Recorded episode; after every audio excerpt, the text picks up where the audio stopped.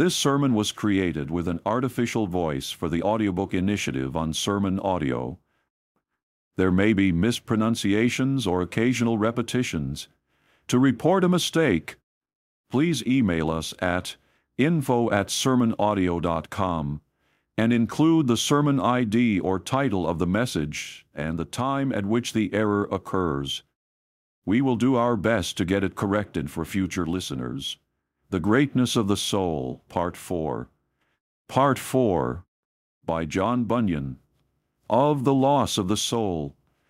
Third, I shall now come to the third thing which was propounded to be spoken to, and that is, to show you what we are to understand by losing of the soul, or what the loss of the soul is. What shall a man give in exchange for his soul? He that loseth his soul loseth himself. First, the loss of the soul is a loss, in the nature of it peculiar to itself. There is no such loss as to the nature of loss, as is the loss of the soul. For that he that hath lost his soul has lost himself. In all other losses it is possible for a man to save himself. But he that loseth his soul loseth himself. For what is a man advantaged if he gain the whole world and lose himself? Wherefore, the loss of the soul is a loss that cannot be paralleled. He that loseth himself loseth his all, his lasting all, for himself is his all, his all in the most comprehensive sense. What mattereth it what a man gets, if by the getting thereof he loseth himself? Suppose a man goeth to the Indies for gold, and he loadeth his ship therewith. But at his return, that sea that carried him thither swallows him up now. What has he got? But this is but a lean similitude with reference to the matter in hand, to wit, to set forth the loss of the soul. Suppose a man that has been at the Indies for gold should, at his return, himself be taken by them of Algiers, and there made a slave of, and there be hunger bit, and beaten till his bones are broken. What has he got? What is he advantaged by his rich adventure? Perhaps you will say he has got gold enough to obtain his ransom. Indeed, this may be, and therefore no similitude can be found that can fully amplify the matter. For what shall a man give in exchange for his soul? 'Tis a loss that standeth by itself. There is not another like it, or unto which it may be compared. Tis only like itself, tis singular, tis the chief of all losses the highest, the greatest loss. For what shall a man give in exchange for his soul? A man may lose his wife, his children, his estate, his liberty, and his life, and have all made up again, and have all restored with advantage, and may, therefore, notwithstanding all these losses, be far enough off from losing of himself. For he may lose his life, and save it, Yea, sometimes the only way to save that is to lose it. But when a man has lost himself, his soul, then all is gone to all intents and purposes. There is no word says, He that loses his soul shall save it. But contrariwise, the text supposeth that a man has lost his soul, and then demands if any can answer it. What shall a man give in exchange for his soul?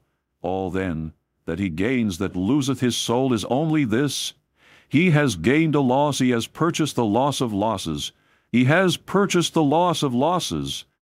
He has nothing left him now but his loss, but the loss of himself, of his whole self.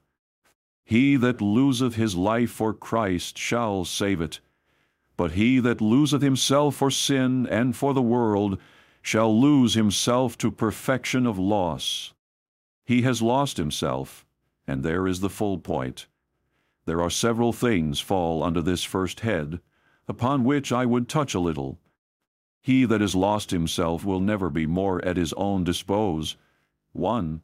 He that has lost his soul has lost himself. Now he that lost himself is no more at his own dispose. While a man enjoys himself, he is at his own dispose a single man, a free man, a rich man, a poor man, Any man that enjoys himself is at his own dispose. I speak after the manner of men. But he that has lost himself is not at his own dispose. He is, as I may say, now out of his own hands. He has lost himself, his sole self, his own self, his whole self by sin and wrath and hell hath found him. Hell hath found him. He is therefore now no more at his own dispose, but at the dispose of justice, of wrath, and hell. He is committed to prison, to hell prison, there to abide, not at pleasure, not as long and as little time as he will, but the term appointed by his judge, nor may he there choose his own affliction, neither for manner, measure, or continuance.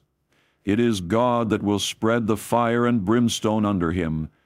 It is God that will pile up wrath upon him, and it is God himself that will blow the fire.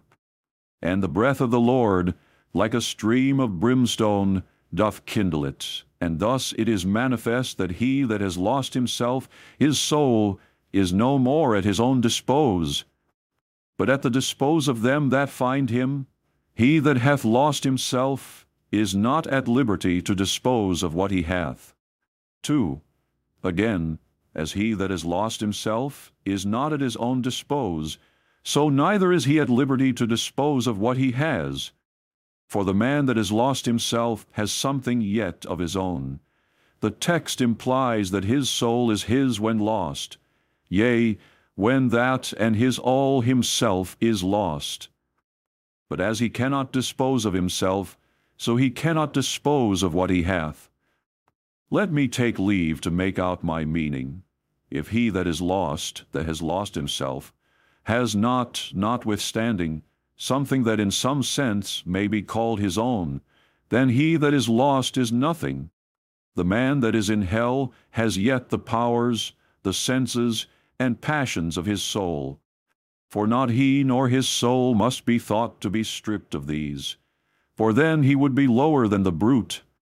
But yet all these, since he is there, are by God improved against himself. Or, if you will, the point of this man's sword is turned against his own heart, and made to pierce his own liver.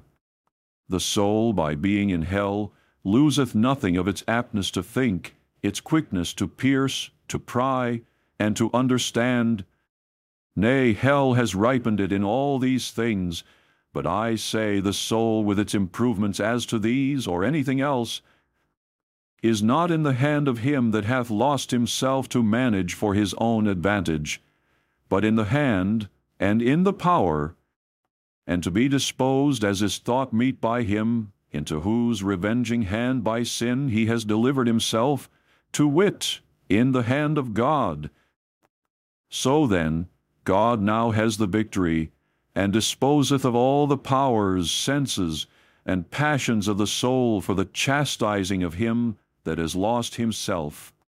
Now the understanding is only employed and improved in and about the apprehending of such things as will be like daggers at the heart, to wit about justice, sin, hell, and eternity, to grieve and break the spirit of the damned, yea, to break, to wound, and to tear the soul in pieces, the depths of sin which the man has loved, the good nature of God whom the man has hated, the blessings of eternity which the soul has despised, shall now be understood by him more than ever, but yet so only, as to increase grief and sorrow, by improving of the good and of the evil of the things understood, to the greater wounding of the spirit. Wherefore now, every touch that the understanding shall give to the memory, will be as a touch of a red hot iron, or like a draught of scalding lead poured down the throat. The memory also letteth those things down upon the conscience, with no less terror and perplexity. And now the fancy or imagination doth start and stare like a man by fears bereft of wits, and doth exercise itself, or rather, is exercised by the hand of revenging justice, so about the breadth and depth of present and future punishments, as to lay the soul as on a burning rack. Now also the judgment, as with a mighty maul, driveth down the soul in the sense and pangs of everlasting misery into that pit that has no bottom.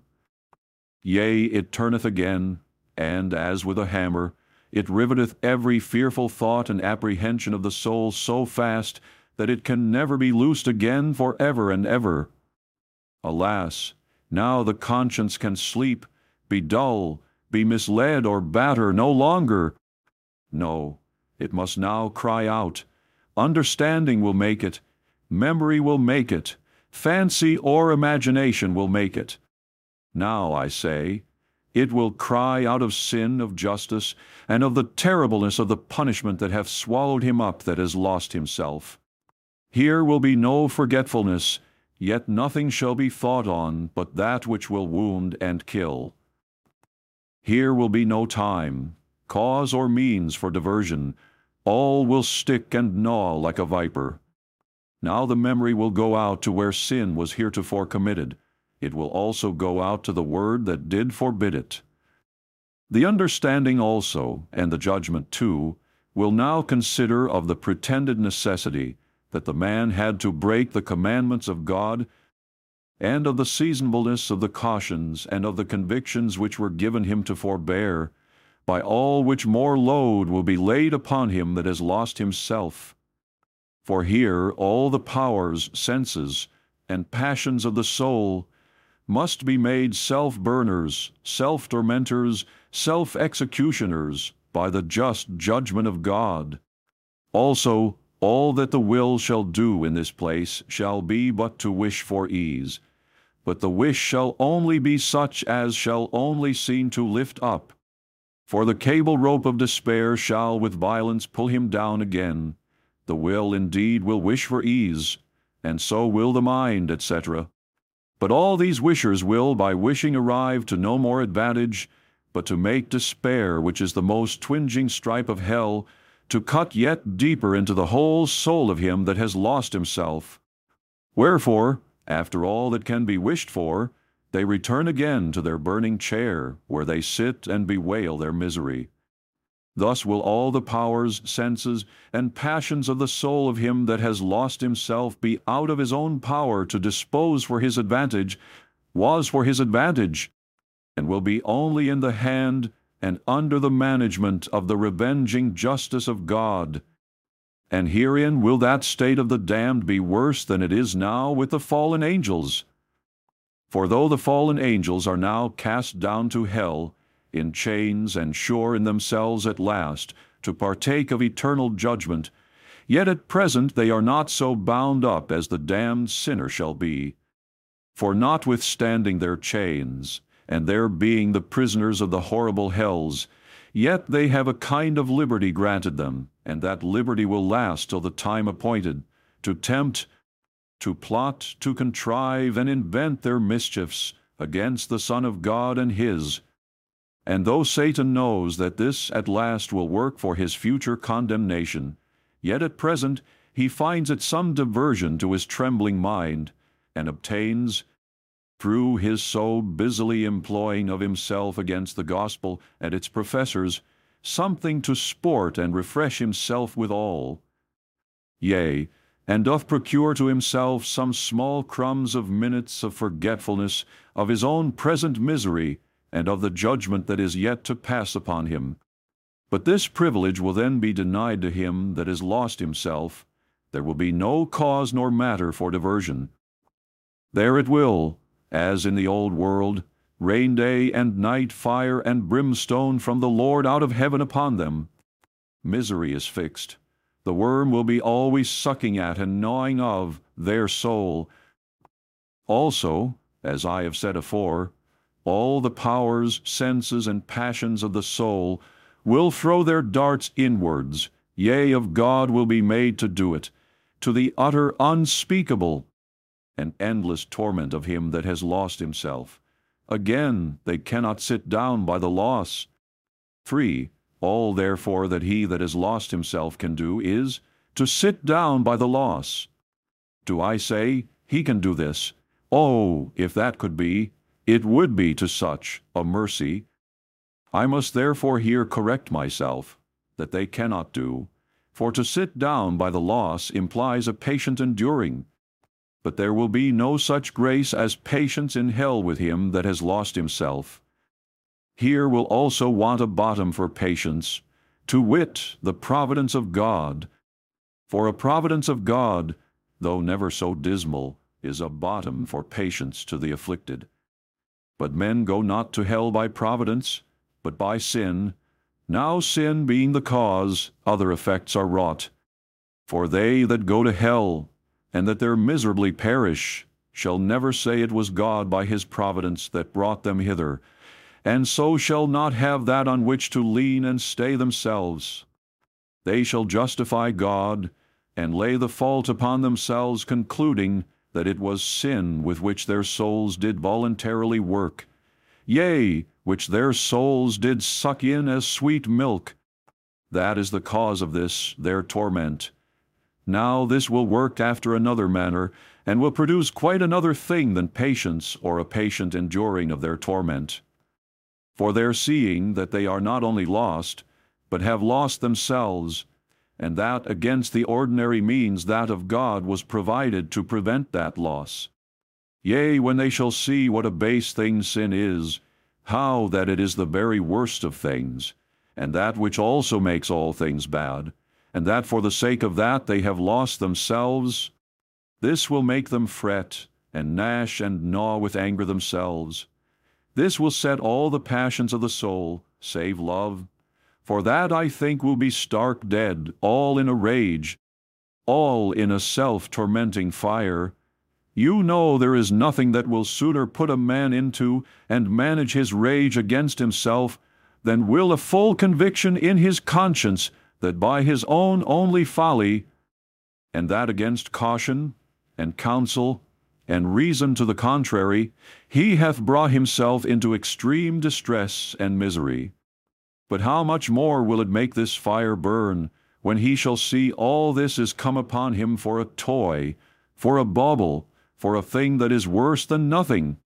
Why, this is the case with him that has lost himself, and therefore he cannot sit down by the loss, cannot be at quiet under the sense of his loss.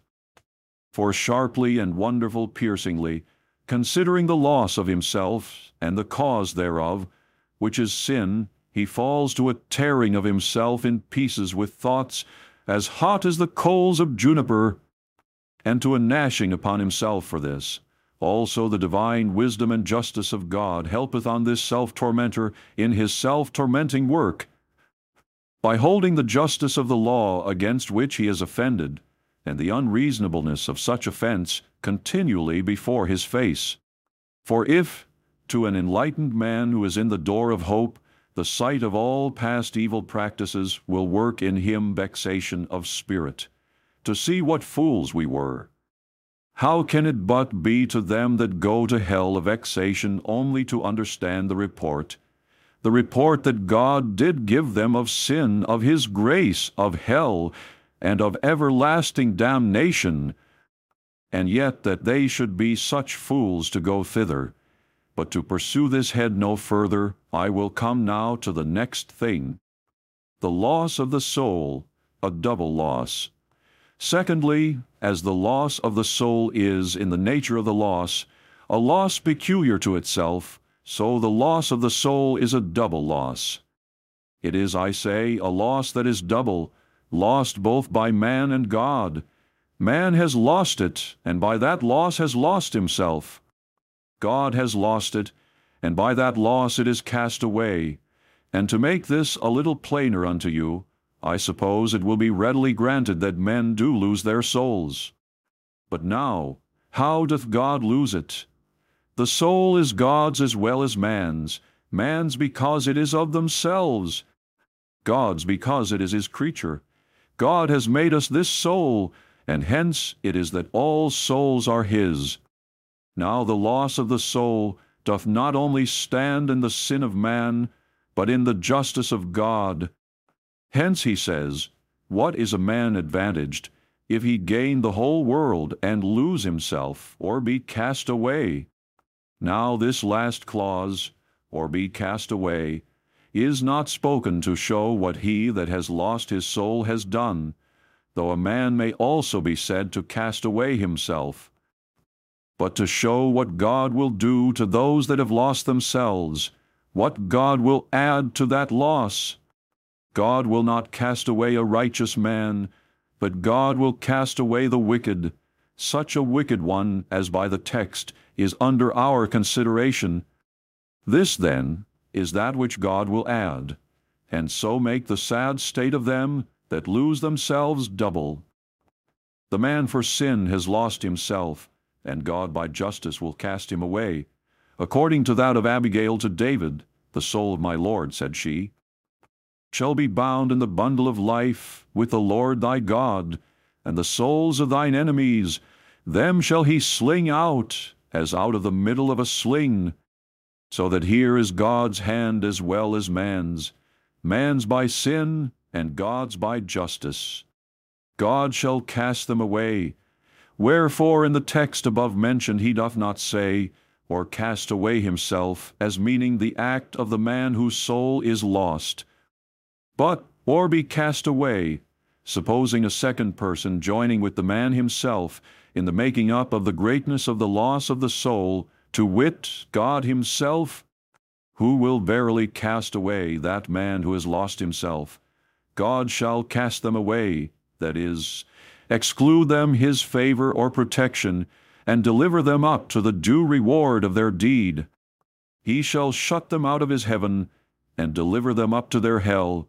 He shall deny them a share in his glory, and shall leave them to their own shame. He shall deny them a portion in his peace, and shall deliver them up to the torments of the devil, and of their own guilty consciences. He shall cast them out of his affection, pity, and compassion, and shall leave them to the flames that they by sin have kindled, and to the worm or biting cockatrice that they themselves have hatched, nursed, and nourished in their bosoms.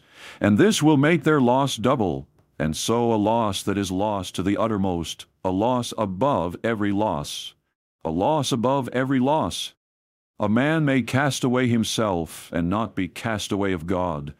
A man may be cast away by others, and not be cast away of God, but not be cast away of God. Yea, what way soever a man be cast away, if he be not cast away for sin, he is safe, he is yet found, and in a sure hand.